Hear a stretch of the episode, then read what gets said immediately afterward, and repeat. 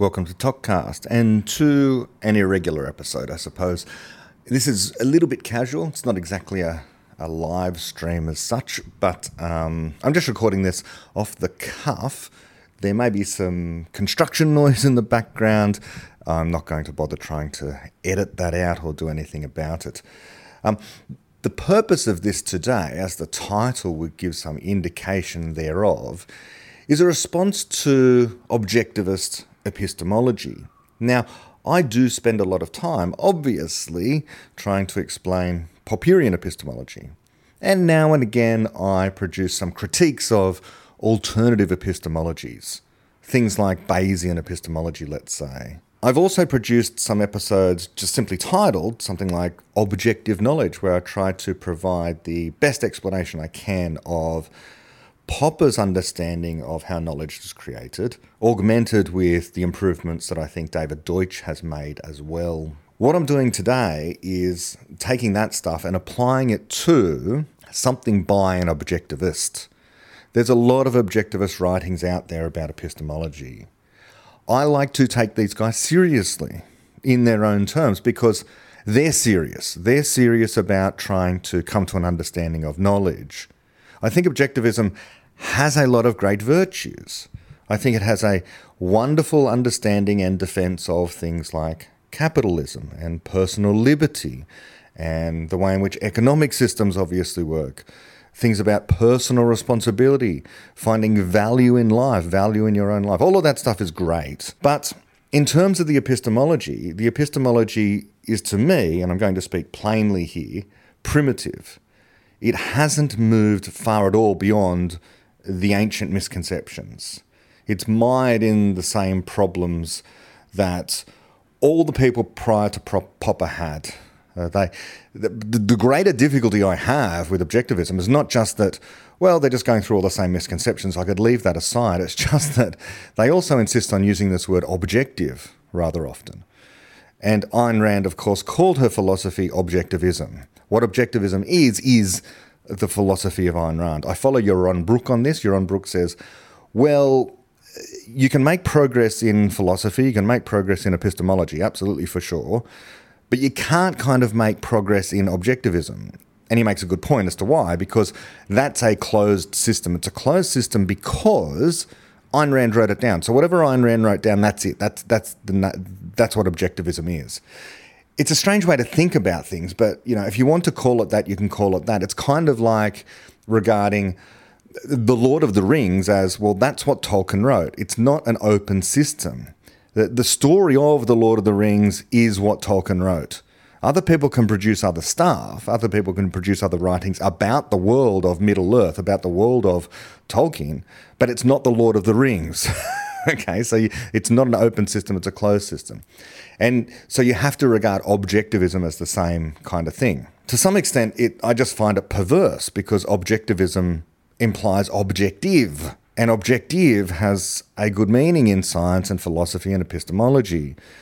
And Popper wrote the book called Objective Knowledge. And so we have this real problem of terminology that is unfortunately exacerbated by the existence of this thing called objectivism especially when, as I've argued before in my piece on objective knowledge, we have an theory of objective knowledge given to us by Popper, and then you have this thing called objectivism, which I think is subjectivist to the core. It's about subjects, minds, people, how people feel, and what's going on in people's minds. And we know this is not the case. We're actually in the process. We, I say we, but you know, people on the Popperian side of the lecture, people who are physicists, people like Chiara Marletto, David Deutsch, who are working on the concept of knowledge as resilient information, as something that, yeah, although people do it, it's not about people. Okay, in the same way that you know, it's a cosmic view of knowledge. It's, a, it's saying that people are important and significant in the world because they create knowledge, but knowledge isn't, in a sense, restricted by what any particular person thinks about it that people's ideas about knowledge doesn't change what knowledge is as a physical and abstract thing out there in the world. I think Chiara uses the example, you know, if people say, well, knowledge is just this parochial thing about um, people, you know, and so it's anthropocentric to talk about knowledge because knowledge is just something that people do. That's like saying you, you are saying that you've got a dishwasher centered uh, view of the universe. If you start saying things like dishwashers have this special capacity to wash dishes uh, that exceeds the capacity of anything else in the known universe to do. Okay, that's a true claim, and it's a claim kind of about the universe in a sense. There are these things that exist in it called dishwashers that wash dishes better than anything else we know. Uh, but it's not a dishwasher centered view of the universe. and so, in the same way, people create knowledge. And knowledge actually has this capacity to go on and do stuff in the universe to radically change the universe, but it's not a person centered view of knowledge. Okay, because just because you're saying that people exist and they can create knowledge in this way and they can have this profound effect on the universe, it doesn't, it's got nothing to do with a subjective view of knowledge. The objective view of knowledge says that knowledge has physical effects out there in the real world, and this demands explanation in terms of physics, in terms of ideas about stuff in the universe and laws that that stuff behaves, you know, in the form of us, you know, just the way the dishwasher obeys certain laws in order to wash dishes. And if you want to understand the operation of a dishwasher, you kind of have to understand the laws that are governing the dishwasher, okay? Classical mechanical laws about engines and water and all sorts of stuff like that. We don't know what the laws are that sort of bound the way in which people can create knowledge. We're still coming to an understanding of that. And so, this is why, again, epistemology has this deep connection to physics. We're struggling to understand this stuff. It's important that we do, but we need to take knowledge out of the realm of concerns about personal psychology, concerns about what people believe uh, and what people might think they've induced, let's say, from the observations that they make. Okay, it's not about people, even though people are the things that create the knowledge, the knowledge goes on to be tested against objective reality and it can be instantiated in things, can be represented in things that aren't people and transmitted uh, in a substrate independent way. In other words, it can be transmitted from the mind onto paper, into computers, transmitted over long distances, and then copied into these other physical forms, and eventually affecting other people or affecting huge structures. You know, we've got the International Space Station, that's only going to continue to radically transform the universe. These are things I've said many times before. I'm repeating them here now because uh, the hope is that some objectivists might listen to this and might just understand that Popper has something to say Ayn Rand said some things about knowledge. She got some things right. I'm not saying that she was completely and utterly wrong. There's an escape from authoritarianism in the epistemology of Ayn Rand. That's fine. That's great. Okay, uh, empiricism was an escape from authoritarianism. In other words, you don't just get the knowledge from the priests. You don't have to believe what the person with the credential says. You can come to your own ideas. Uh, you can construct knowledge for yourself. So she gets that right. She just doesn't know how it works. And she doesn't escape from induction, this idea that you observe a particular number of things, and then from those limited, finite set of observations, you somehow come up with a generalized rule or a universal law, or a scientific theory. And, and this is the poverty of that view. Now, I should just say, and this is something that has uh, appeared on my website for, well, I suppose, uh, many, many years now, probably a decade or something, I had this, and it's on the About part of my website. I just need to say it now because I know that uh, there are people engaged in these kind of discussions who get very upset. They don't like to hear, um, especially Ayn Rand, being criticised in a deep foundational way. So I just want to say this. And what I say on my About page is the very last line of my About page on my website. And it reads, quote, Criticism is the best thing you can do for an idea arrogance isn't criticism. End quote. So I'm not going to say Ayn Rand is arrogant. Some people will say I'm arrogant for saying Ayn Rand is completely foundation, well, not completely, but foundationally, fundamentally wrong when it comes to epistemology. She hasn't added anything new to epistemology. Uh, she gets many, many things wrong. If only the objectivists took on Popperian epistemology it would be so much the richer for that. They would understand how progress occurs, they'd have a more optimistic view, uh, especially of other people as well, and the error prone nature of other people, and perhaps take away many, many of the discussions they have about who's a good person, who's a bad person, who's an ally to their cause, and who isn't, because often it comes down to this person is a bad person because they're not able to create knowledge in the right way. Of course, Popper has this different view of people as knowledge creators who are always error prone, infinite in their ignorance, and fallible. So we have kind of a more compassionate view of other people because of the epistemology. It, it leads to that idea that everyone's error prone, including the objectivists, especially on this point. So I am taking things seriously here. I'm, I'm, I'm criticizing the ideas because, as I say there, and as I've always had the philosophy, that criticism is the best you can do for an idea. If I didn't care about it, I wouldn't bother doing this. And then, you know, there's, there's certain moods in which I, I cannot be bothered kind of engaging with uh, some people who are dogmatically wedded to the entirety of Ayn Rand's philosophy. Look, put it this way I'm not entirely wedded to the entirety of Popper's philosophy. I think that there are aspects of his views on economics, for example, that I think are wrong. I don't concentrate on them, I ignore them. I don't uh, bother criticizing them because I think there's just a better idea. So you just pick the best ideas, the ideas that solve your problem, the ideas that work and are the best explanations. Okay. Uh, Ayn Rand has things that you can extract out of the body of work that she has. Uh, use them. But I would certainly never call myself an objectivist. And one reason is because objectivist epistemology, which they claim is the foundational thing upon which the rest is built, uh, is necessary in order to produce what's called objectivism.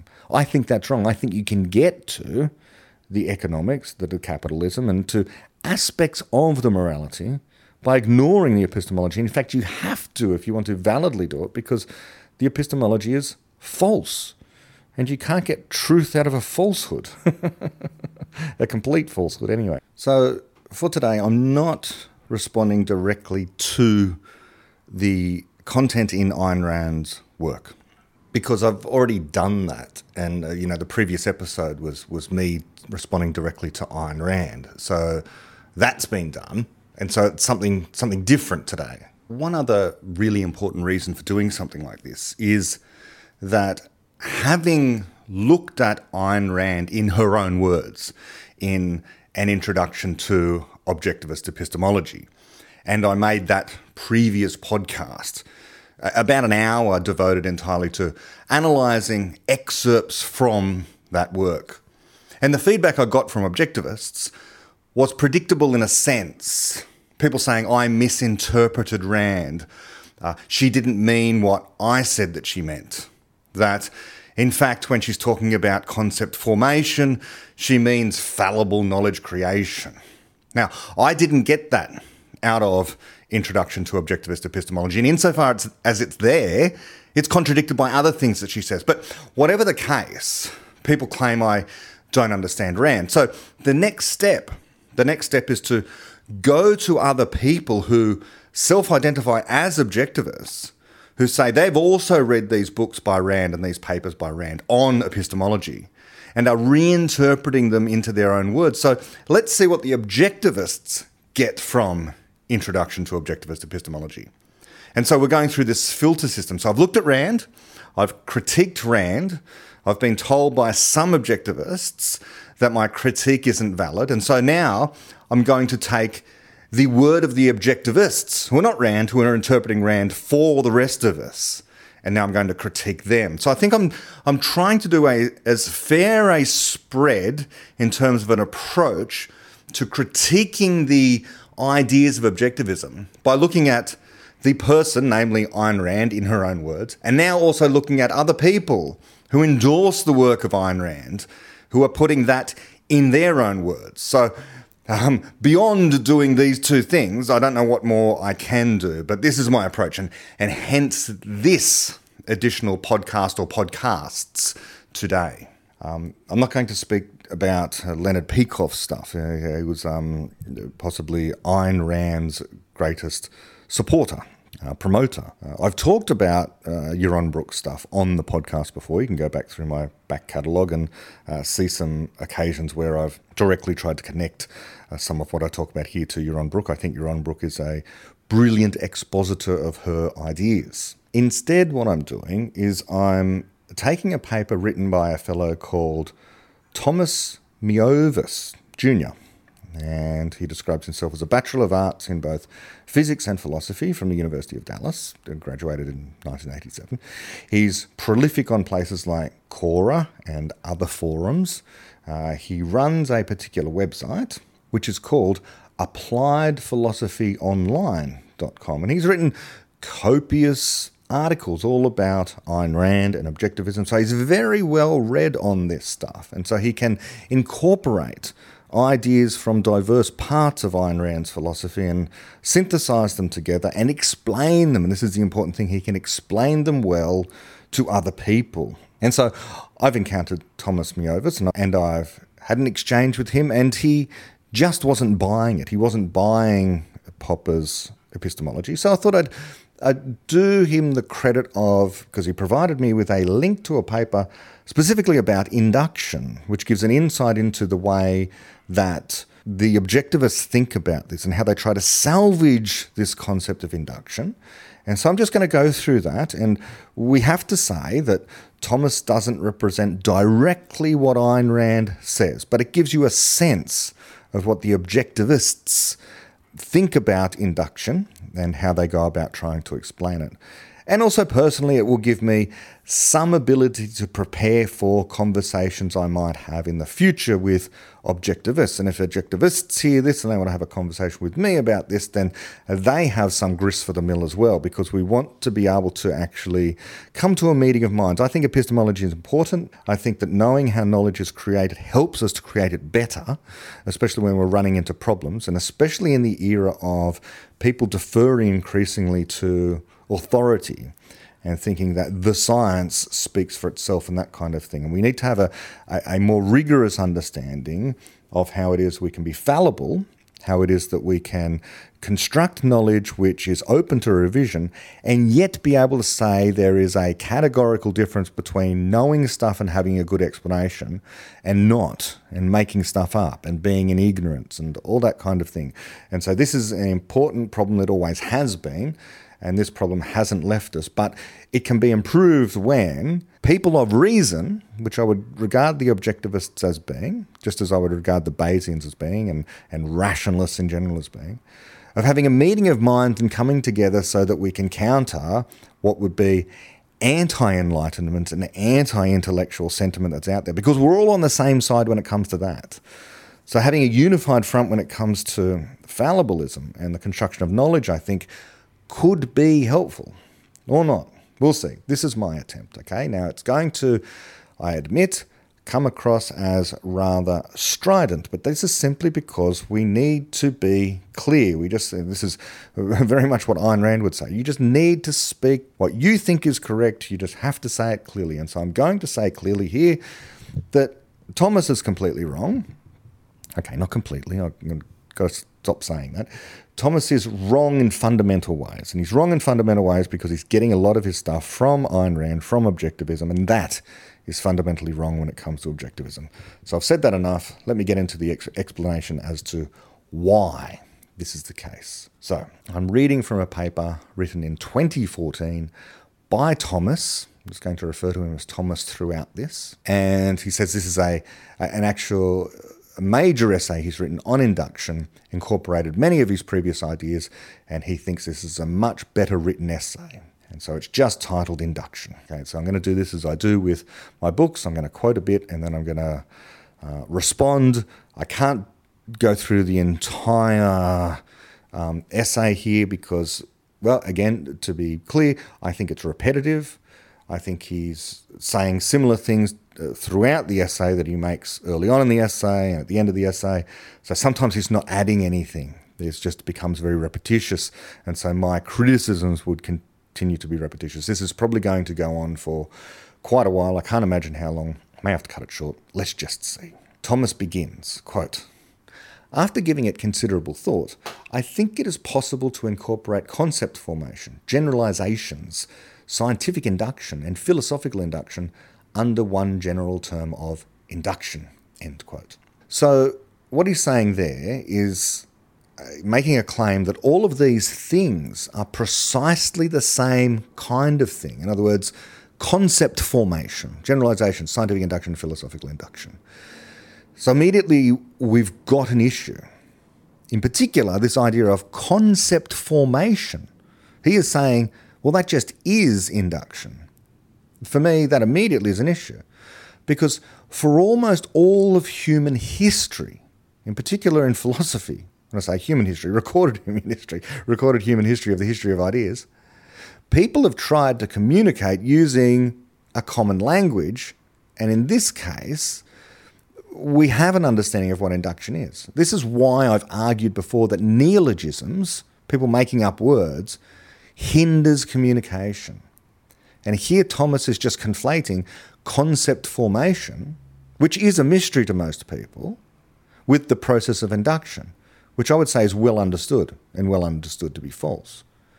So the argument will become, as far as I can tell, here is this thing that is well understood, well understood by the way, not to work, to be irrational. This thing that I'm calling irrational, of course, being induction, which has at its heart a problem that has plagued people from before Hume through to David Hume and later until Popper, who wrote the book essentially on the solution to the problem of induction. Because, spoiler for objectivists perhaps listening, induction is indeed irrational. It cannot possibly work. It's not a method of reaching conclusions. From any finite set of observations, one cannot simply, validly, draw a logical conclusion that any universal claim follows. That is well understood. Concept formation, on the other hand, is something quite different, forming a concept of something. You're not going from the observations and then going through some logical or pseudo logical process to get to this explanation. You've got observations, and observations are not explanations. So the, the problem is, how do you get from the observations to the explanations? Just calling that induction is, is not a solution. It's just giving a label to a problem. You can call it concept formation, but you've still got the same problem.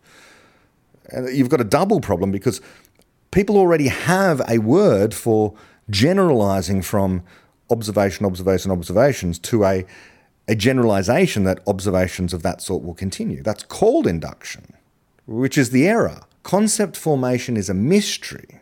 It's synonymous in Popperian epistemology with the concept of conjecture. Uh, that's from the book Conjectures and Refutations. It's the po- title of Popper's great work on this. It's why he's famous. Why he's ignored and not read by objectivists, I don't know. But he's he's trying to tell you that yeah, there is this problem, right? You, you, we do observe, okay? Observation's got something to do with the creation of knowledge. But it can't be generalizing those observations into a prediction of some sort, much less a theory of some sort. And simply calling it concept formation isn't a solution. The question is, how is this done? How is this concept formation actually done? And saying that that is induction is wrong. Uh, it's wrong for two reasons. One, it's not an explanation, just labeling something as an explanation. And two, the idea of induction already has a well understood meaning, a definition, if you like, of reasoning from the particular to the general But what this tells me immediately that, that, that, Thomas is conflating these things, is saying that concept formation is induction, well, he's noticed a problem. He's noticed there's a difference between some things. What is called induction, Uh, which is a crucial part of the epistemology of Rand and defined by Rand and defended by her. And he's noticed there's a difference between that and what he's calling scientific induction and, and other kinds of induction. Philosophical induction he invokes as well. So he's noticing there's a difference between these things. After all, he's saying there's at least four of them, because there's the scientific, the philosophical, the induction, and the concept formation. But because he wants to defend objectivism, and objectivism, objectivist epistemology has at its heart in induction, He wants to preserve the term, so he's got to redefine it. Why? Because he knows, he's noticed the problem. But this is trying to hold Rand's epistemology of objectivism, trying to hold it immune from criticism, from refutation, by redefining it, by saying, ah, oh, that's not what is meant over there, and objective is not what, what is really meant. This is what induction means. But that holds it immune from criticism. You, you need to stick your neck out, and I think Rand did stick her neck out, and she stuck her neck out on this, and she was she's been refuted. She, she's been shown false. That's yeah, okay. It's a it's a flaw in the epistemology. It doesn't make everything that she said wrong. So what what Thomas is doing is he's taking a genuine, true process of concept formation, which all of us know exists. We just don't know how it works. Rather like we know how human minds, we know that they exist, but we don't know how they work. We notice, we know how galaxies rotate. We know that galaxies rotate, I should say. They rotate in a sp- specific way, but we do not know why they rotate in that specific way. So we invent this term called dark matter, which is just a, a name of a problem for uh, why it is that galaxies rotate in an unusual way. We postulate there must be missing matter out there, providing the gravity that speeds them up. But it's still a problem, right? Concept formation, whatever that is, is a problem, not explained by induction. So, but he's taking that, that, that well known and appreciated idea of concept formation, or better yet, knowledge creation, and he just says, well, that is induction. So that fails for those reasons. Not least because it doesn't solve the question of how knowledge is created in details beyond the fact that it's conjectured. But we already knew that much. It also fails to account for the differences between this scientific and philosophical induction and concept formation. And it doesn't explain how the processes in science and philosophy, how they differ or why, or what the line of demarcation is. So in all these ways, he solved no problems and he's beginning to introduce many, many more, and we're at sentence one. And we should probably say, or just re emphasize, that these criticisms are of this particular paper and the contents of this particular paper.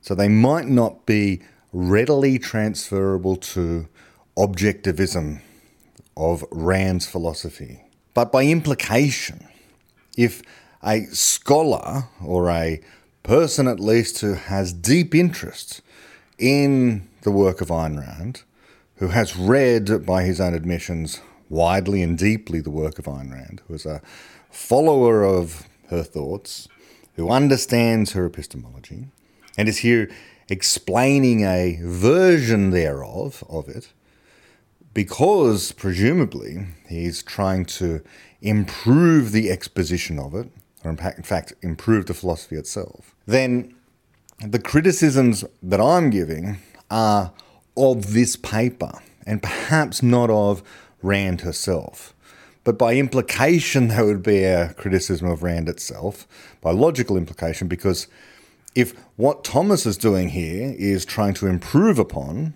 or adapt Ayn Rand because he's found some deficiency there in either the expression or substance thereof, then everything that he's criticizing, I agree with those criticisms. It's just I'm going further and criticizing also what he says.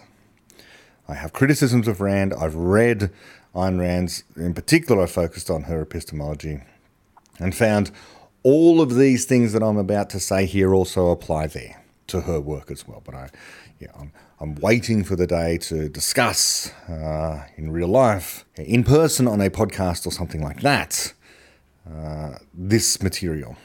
Okay, so let's keep going with Thomas's piece. Thomas continues to write, quote, I think there are enough similarities between the mental processes including observation to abstraction, omitting measurements, the unit perspective, and that each leads to a product that is open ended within a range to say the similarities are sufficient to warrant having one general concept of induction. In fact, what got me thinking along these lines is the following passage from Ayn Rand's Introduction to Objectivist Epistemology. Uh, pausing there, my reflection, end quote. Okay, so he's about to get to quoting objectivist epistemology, introduction to objectivist epistemology, and objectivist epistemology is, you know, it's a 293 page book. It's a big tome, all about uh, about the epistemology of Ayn Rand. Um, and it's just it's such a it's such a mountain to climb. I mean, on every page there's a misconception, and uh, fans of ToKCast will know that uh, I've done this sort of thing over and again, where I've um, uh, tried to critique uh, various other thinkers, intellectuals, and so on, and it's so hard to know where to begin. But you begin somewhere, and then you know you have these lengthy expositions, and it can be an arduous. arduous process, arduous process for me. Well, I kind of find it fun, but there, there comes a point where it's just frustrating the mountain of misconceptions that exist there. And Rand is one such when it comes to epistemology. There are commonalities, sure, but it's the differences that make all the difference here. And so I haven't, I've, I've written a few things about the work.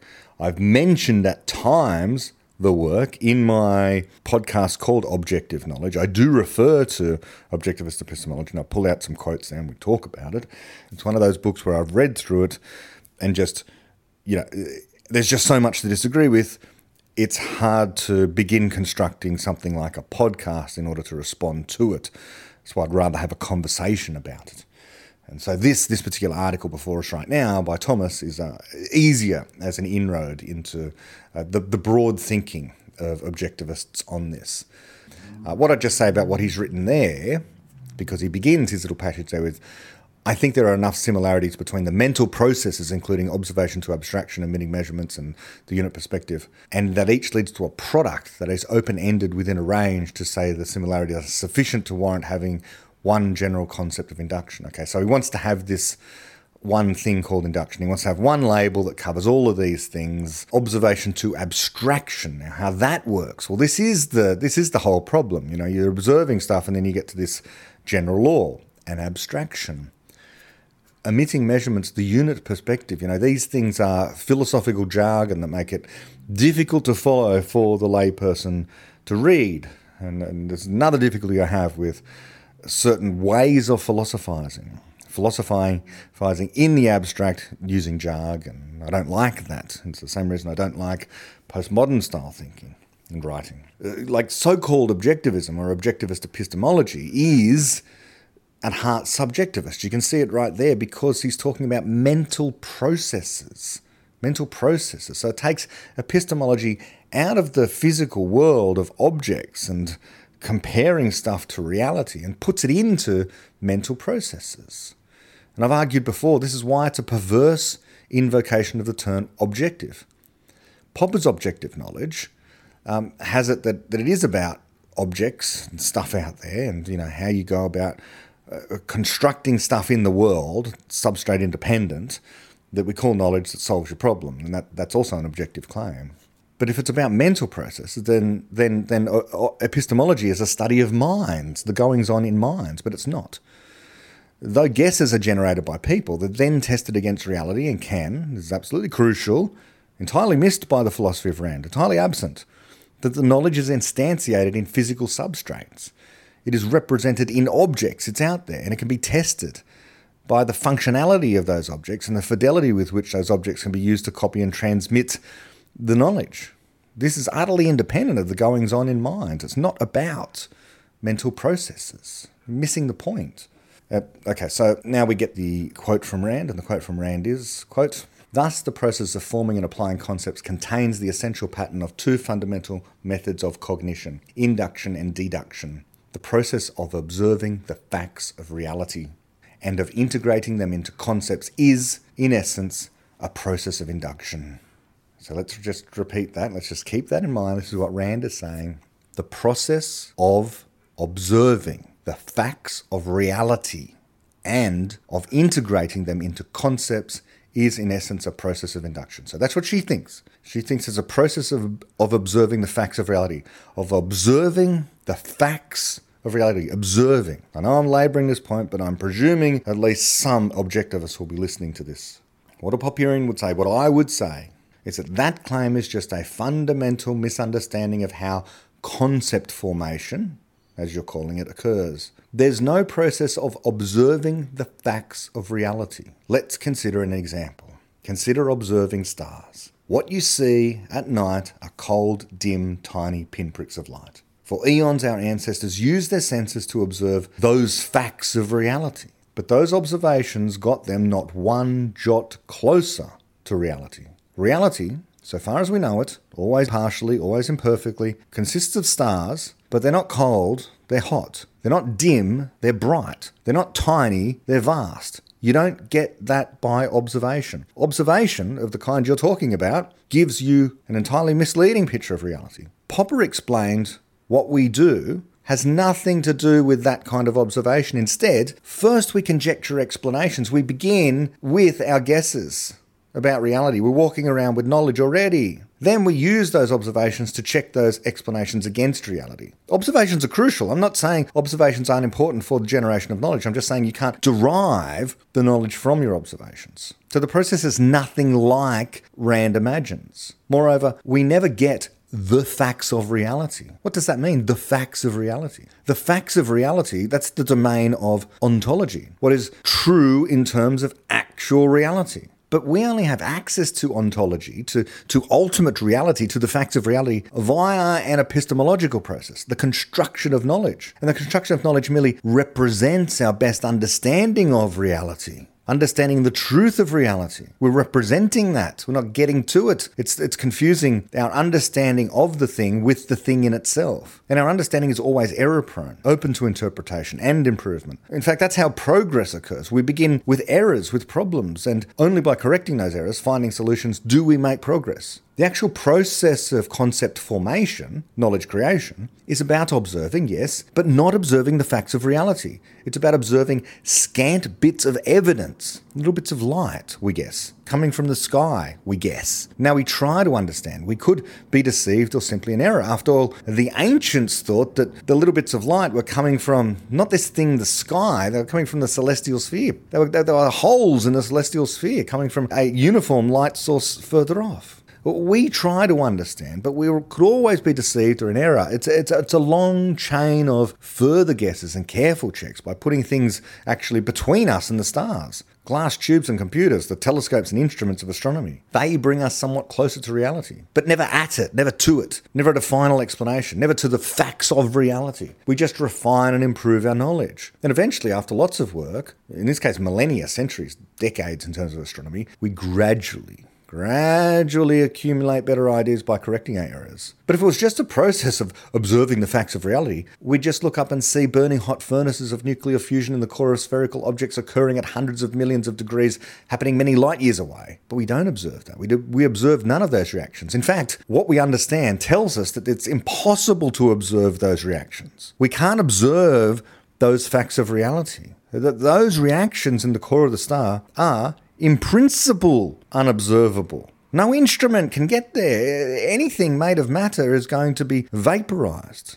turn to its constituent particles. It'll be unable to send information back to us.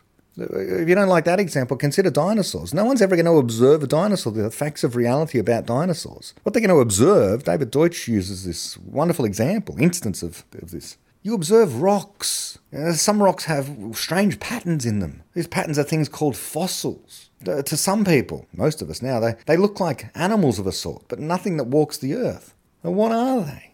It took decades, centuries in fact, to figure out what the heck these things are. How old these rocks were, how old these fossils were. We interpret stuff. We eventually build up this story called an explanation, a scientific explanation of fossils. And that, that scientific explanation invokes these things called dinosaurs, something we, we don't observe. We don't observe dinosaurs, we observe rocks again. Yeah, there are movies like Jurassic Park where they, they show you these dinosaurs running around, but no one's ever seen that in real life. It's fiction. What was it really like back then? Well, we've got some ideas from scant evidence, bits of rock taken from deep under the earth. We're not observing those facts of reality, we're guessing this explanation. And once we've guessed it, we go out and we compare our guess to further observations we make. But every time we dig up a new fossil, we often get new problems. This one doesn't make sense. Why is this one in this strata, not that strata? It seems too old or too young. What, what's going on here? We thought these things were like lizards and they should have been cold blooded, but now they've got feathers. They're more like birds. What is going on? There's so many problems with dinosaurs the theory of dinosaurs. Not that they didn't exist, but we don't understand it because we can't just observe the facts of reality. If we could, then everyone would understand dinosaurs unproblematically. We don't. we don't observe the facts of reality. Rand is simply categorically wrong about this. We interpret little bits of evidence and gradually build up knowledge about reality. The so called facts of reality come at the end of this story.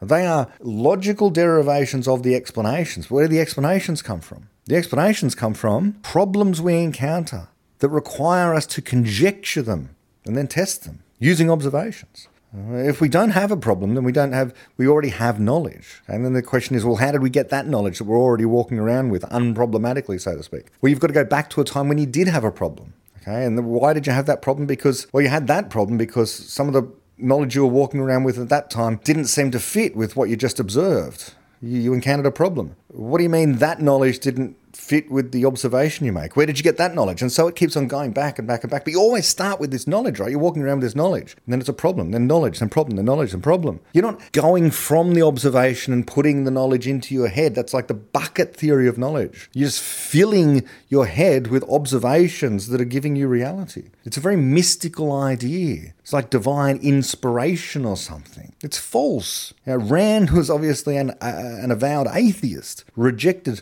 supernaturalism. But this is a supernatural epistemology. It's saying that via some magical process, the knowledge is there in reality, and you just have to have it transmitted to your brain. But how?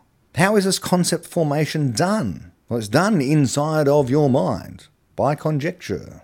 So, this idea that we have this process of observing the facts of reality and integrating them into concepts. And that is the process of induction. Conflates actually the era of empiricism, that we observe reality, or the facts of reality, and that other process of the same name, induction. Traditionally always used to label a process of moving from singular instances to universal laws. Everyone knew that couldn't work. It was a problem. It was shown it couldn't work. It was strictly illogical. And Popper solved it all by saying, well, look, you've got to accept the fact it doesn't work. It simply doesn't exist as a process. It's not valid. So it's not a thing, so therefore knowledge can't use it. Give up on it. Do away with it. We can discard it. Deduction's a thing, but not induction. You don't have to try and ape what's going on in mathematics. Mathematics produces mathematical knowledge. You begin with the axioms, you follow the rules of inference, you get to your conclusions or theorems.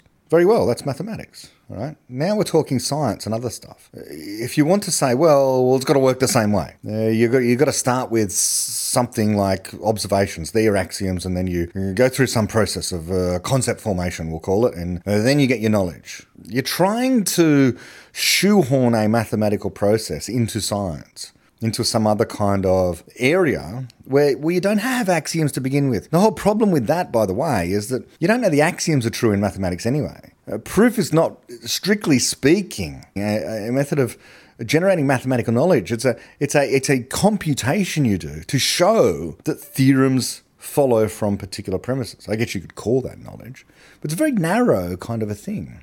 So Popper just said, look, knowledge doesn't begin in observation, it begins in problems. From there, you make guesses about reality and you check those against reality, and all of that process checking occurs out there in the objective real world. It's not a parochial subject activity of minds. Okay, so Thomas goes on. Thomas writes Aristotle defined induction to be the process of reasoning from the observation of concretes or individuals to a general or universal conclusion. I think this is a good working definition, and I think this type of ability to abstract from particulars to the more general conclusion stems from the human mind's ability to omit measurements. End quote. Okay, so that's Thomas. Here he's explicitly endorsing that definition of going from individuals, individual um, uh, instances, to a general or universal conclusion. In other words, the idea that repeatedly observing sunrises enables us to conclude sunrises will continue into the future. In other words, the future resembles the past. It's a predictive picture of science and knowledge. But prediction is not the sole purpose of knowledge, explanation is. We want to know why the universal law is the way it is saying, well, it worked yesterday and the day before that and the day before that, that's no explanation. And indeed, the sun will continue to rise is not even an explanation or a law at all. It's just a prediction, and it is quite false in many places.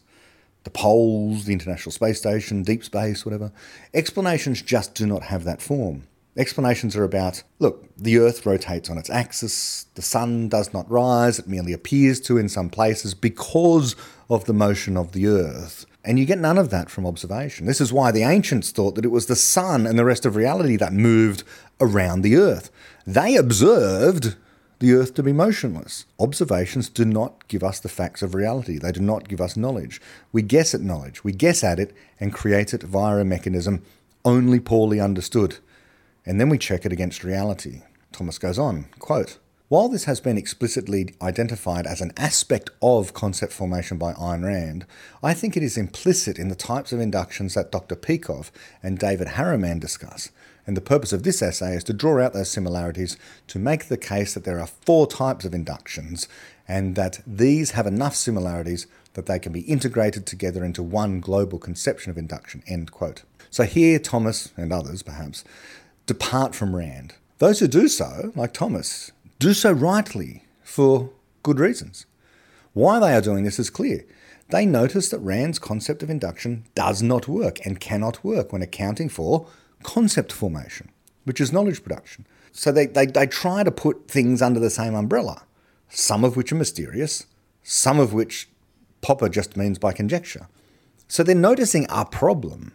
But the problem is that because they're not familiar with Popper, much less David Deutsch, they don't get the solutions and they don't get to the clarity of the exposition about what good explanations are and testability and actual objective knowledge as resilient information and its connection to physics and how progress is possible and why this happens and how to fully escape empiricism entirely and how trying to derive knowledge from the senses is, is ridiculous, doesn't work, and how there's a role for error identification and correction and all of that, all that richness of Popperian epistemology. In short, what's happening here with Thomas and with others is they notice the problem with Ayn Rand's epistemology and they suggest, but that's okay. What induction really means, what she really might have meant, is not just reasoning from the particular to the general, as it always has been, but it also means the opposite of that, coming up with a universal law and then showing how the particulars are logically implied instances of the universal law. But at no point did they grapple with but where did the universal law come from in the first place? They just say induction all over again. He goes on, quote, One doesn't always think of forming a concept as the same thing as drawing a reasoned conclusion from the facts. But I think it is clear that sometimes a great deal of thought and effort must be put into concluding if there are enough similarities between known things to incorporate them into one concept. End quote. And what he said there, likewise, identifies the problem. He's at step one. Indeed, it cannot be the case that concept formation is drawing a reasoned conclusion from the facts. It must be something else. It must involve, instead, a great deal of thought and effort, as he says there. Yes, indeed. Not just observations lead to knowledge of reality. No. The role of observations is to provide a source of problems with existing knowledge. If you already know something, have an explanation, have knowledge, then you'll observe things and say, well, well, that makes sense. That makes sense. Everything makes sense today. It's either that or something does not make sense, in which case you don't know what's going on. You lack an explanation. You lack knowledge. No further amount of observing at that point can possibly give you what you need the knowledge. You need to think, just as Thomas says. You need to, in Popper's terminology, conjecture. Well, we might say more casually, take a stab at it. take a guess. Your guess may fail. You'll know it fails, but only then by comparing the guess to reality. Does it work or is it refuted by observation? The observation won't give you the answer. It won't give you the knowledge. It will just tell you that your knowledge doesn't work. It can falsify your claim. Your knowledge comes from within. It will count as a good explanation to you when it solves your problem. It will, in other words, make the observation unproblematic. And you'll carry on observing the world as consistent with what you observe, what your senses tell you is going on, until you find another problem. Thomas goes on, quote, As a pointer to that type of reasoning stemming from observations in an inductive process leading to a conclusion and then to a concept, See how Miss Rand handled, handled the concept of justice and how much effort she put into making the case very clear some things are similar while others are not in her discussion of this term. Now, I'm going to skip a bit here, um, just because what I find problematic here with Ayn Rand in general and objectivists more broadly, and I think this is actually why, this could be an explanation as to why a few scientists are objectivists because few objectivists are scientists, or at least physicists anyway. Some are. I mean, Thomas is saying that he did some physics. And it's because it's not problem centered here. And uh, Thomas will provide, uh, attempt to provide, I should say, some examples of drawn from science. But in general, there's just a poverty of substantive, substantial contact with science at all here. Objective epistemology in general has a very poor record with moving beyond just abstract philosophizing and taking it into the real world of examples and instances, and specifically the history of ideas, and most importantly, the history of the ideas in science.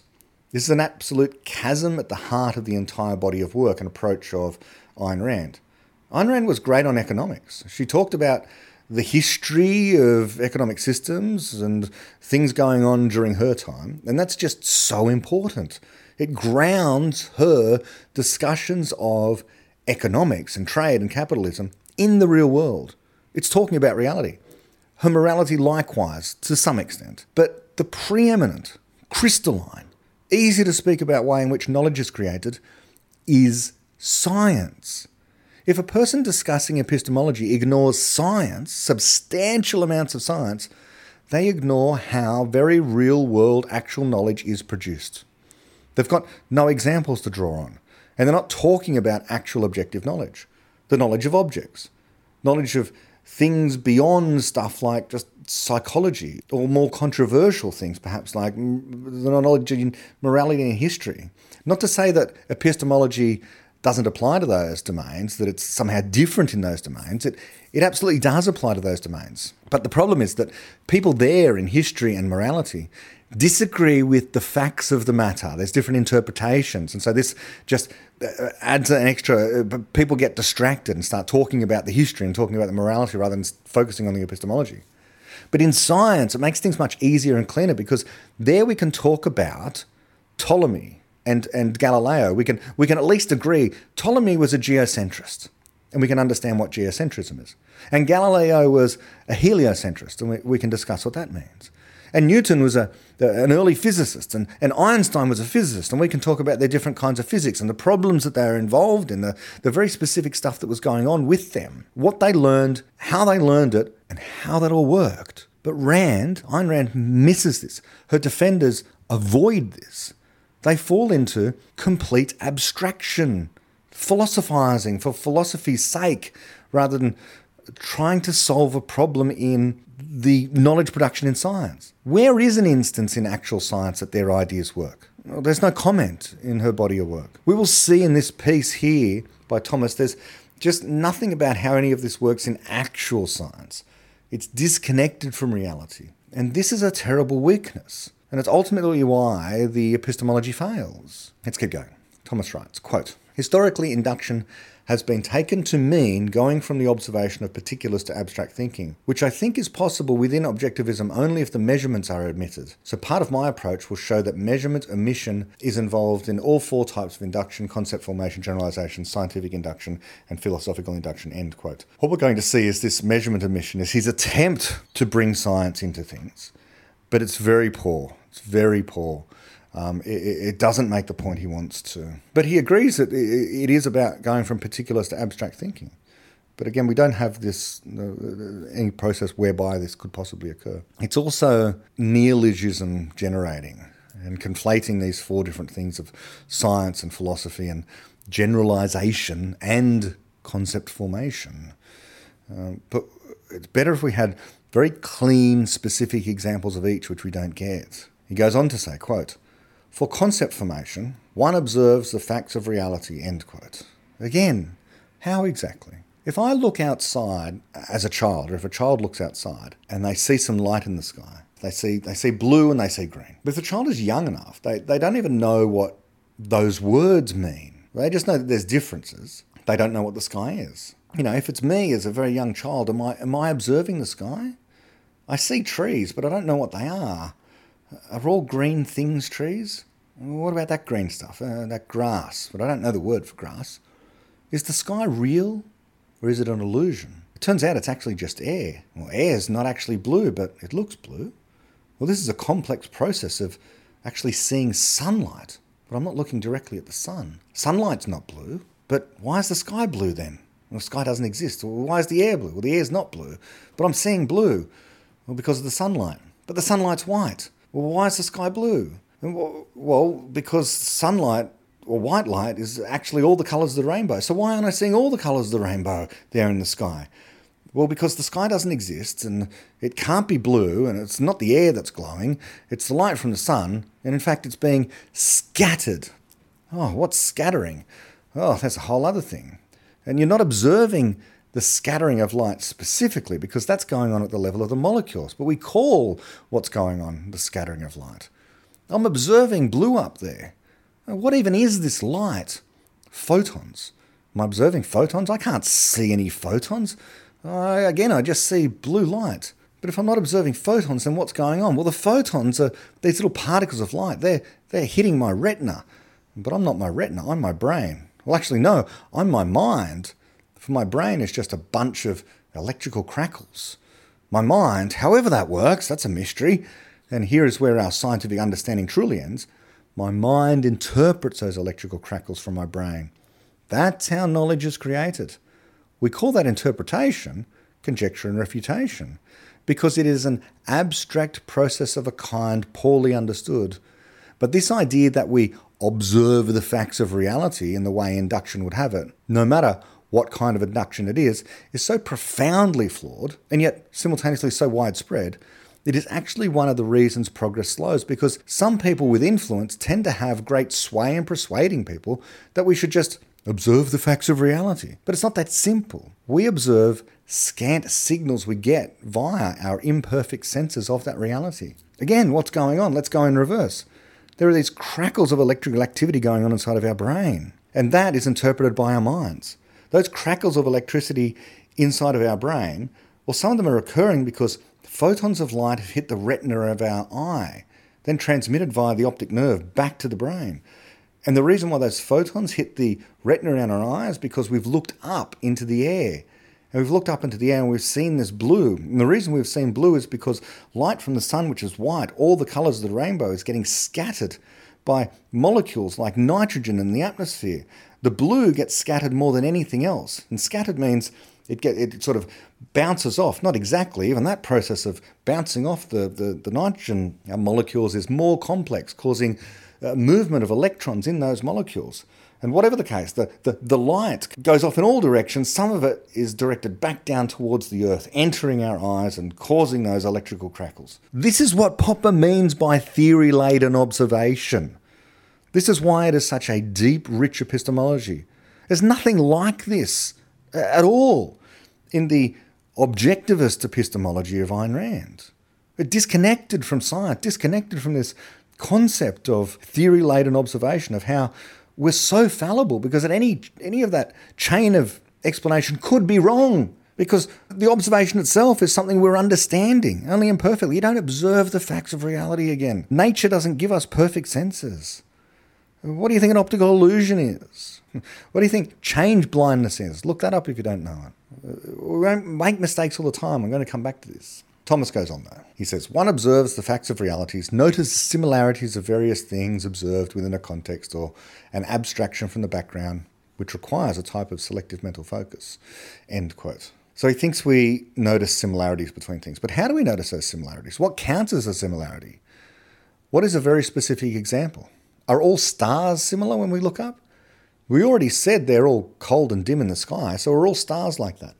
How do we distinguish the planets from the stars in the sky? They're different colours, but some stars are reddish, just like some planets. We do not see planets and stars. We see lights in the sky and we have much work to do to interpret what we think we see. Thomas goes on to say the abstraction from the background, quote, unites the various observations together by omitting measurements while retaining the differentiated concepts, names the concept, i.e., cat, and then defines this concept either by being able to point to instances of those things which are subsumed under the concept or in terms of concepts already created so as to start building a conceptual hierarchy. The concept of cat can be understood by pointing to various cats, observed or by referencing other concepts like a cat is a four legged animal with claws and fur and meows as a means of communication. End quote. So you can see here it's it's the old style attempt of trying to turn all knowledge generation or concept formation into a deductive process. If you don't already have the concept, then you just rely on other concepts. Where did they come from? Well, concept formation of this kind, where if you don't already have the concept, you look at the concepts you've got before. And if you don't already have concepts before, we've got to create them. How? By relying on other concepts and observing stuff that you generalize. This is the picture. This is how you develop knowledge of what a cat is. But it's not true. Okay, we begin with a problem. This is what actually happens when, when people are learning about cats. A child asks, Well, what is that? And we go, Oh, that's a cat. So the child guesses, okay, furry things with four legs of cat, something that looks like that. So later on, they see a dog and they go, ah, cat. And you correct them and you go, no, dog, woof, woof, noisy. Or you might say even more than that, more details. Later on, you just happen to hear, meow. Hear that? Meow, cat. The child then begins to refine their guesses. They're encountering problems constantly. What is that? What does that mean? You give answers. They don't get it immediately, but they keep on checking their guesses against reality. We don't know how people construct the knowledge, but this is how they're doing it asking questions, encountering problems, asking more questions, checking it against reality. The guesses they've got, the guesses they're making, they're coming from within, not from without. They're subjective in origin, but they are then checked against reality, which makes them objective knowledge when they're not refuted. The child is learning, creating knowledge, and that comes from within their mind. It does not come from the reality out there. That idea that it's observations from which we derive our knowledge is cart before the horse. Okay, look, we've said enough today, I think. This has gone on for over an hour. so let's call it a day here. There's more that Thomas has written, and there's more that I have to say about what Thomas has written as a as an objectivist scholar, as someone who understands the work of Ayn Rand and is putting it in their own words, and who is perhaps improving on it, but at least giving you a taste of what people take from Ayn Rand where they think Ayn Rand might be deficient and where they're following in her footsteps, trying to improve in the same direction. And what I would say is making all the same kinds of missteps, not improving anything along the way, not actually coming to a deep understanding of where knowledge comes from, what knowledge even is, as useful information that solves a problem, as information that tends to get itself copied, as the information that once instantiated in a physical substrate somewhere or other tends to cause itself to remain so. All of that stuff. Knowledge as being objective in two senses, not because it's been derived from reality, but rather because it's been checked against reality. And any knowledge claim, knowledge itself can be wrong, objectively wrong ruling out dogmatism, by the way, which insists that you can't possibly be wrong, and ruling out relativism, saying that no one is objectively wrong because everyone's claim to the truth is equal. So only Popper's version of objective knowledge in this sense actually walks that line, actually says, well, you can objectively be wrong. And in fact, you should expect to be objectively wrong. And not only is it objective in that epistemological sense, but there's an ontological sense as well. Namely, it's knowledge that can be instantiated in objects, inexplicitly. A telescope instantiate the instantiates the knowledge of optics, the physics of optics, how light is bent, refracted, and focused, collected, refracted, focused, I should say.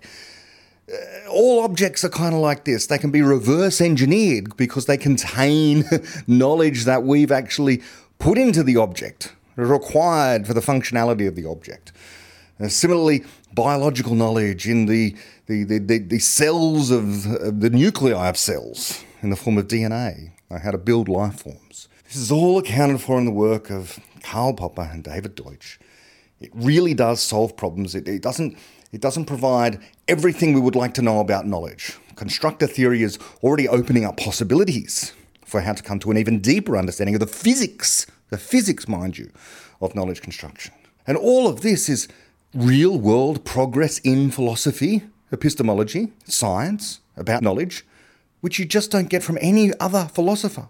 The philosophy, certainly not, certainly not objectivism, or the work of Ayn Rand, or objectivists in general, that are just making the same old errors of Plato and Kant. They're caught up in these same old, boring, dead end cul de sacs of abstractly arguing about the meanings of words, in the same way that Wittgenstein did, and so many others. You know, should be following in the steps of Karl Popper, who himself said, you know, he was following in the in the steps of Socrates, not Aristotle and not Plato. Okay, Socrates understood that, you know, he could be wrong and that he had questions, and the questions were the way in which we made progress, not in having final answers. Okay, enough of a rant by me. More next time from uh, Thomas uh, Miovas the Objectivist. I'll, I'll finish reading his paper, or, or, certainly read a little more, provide some more commentary on this.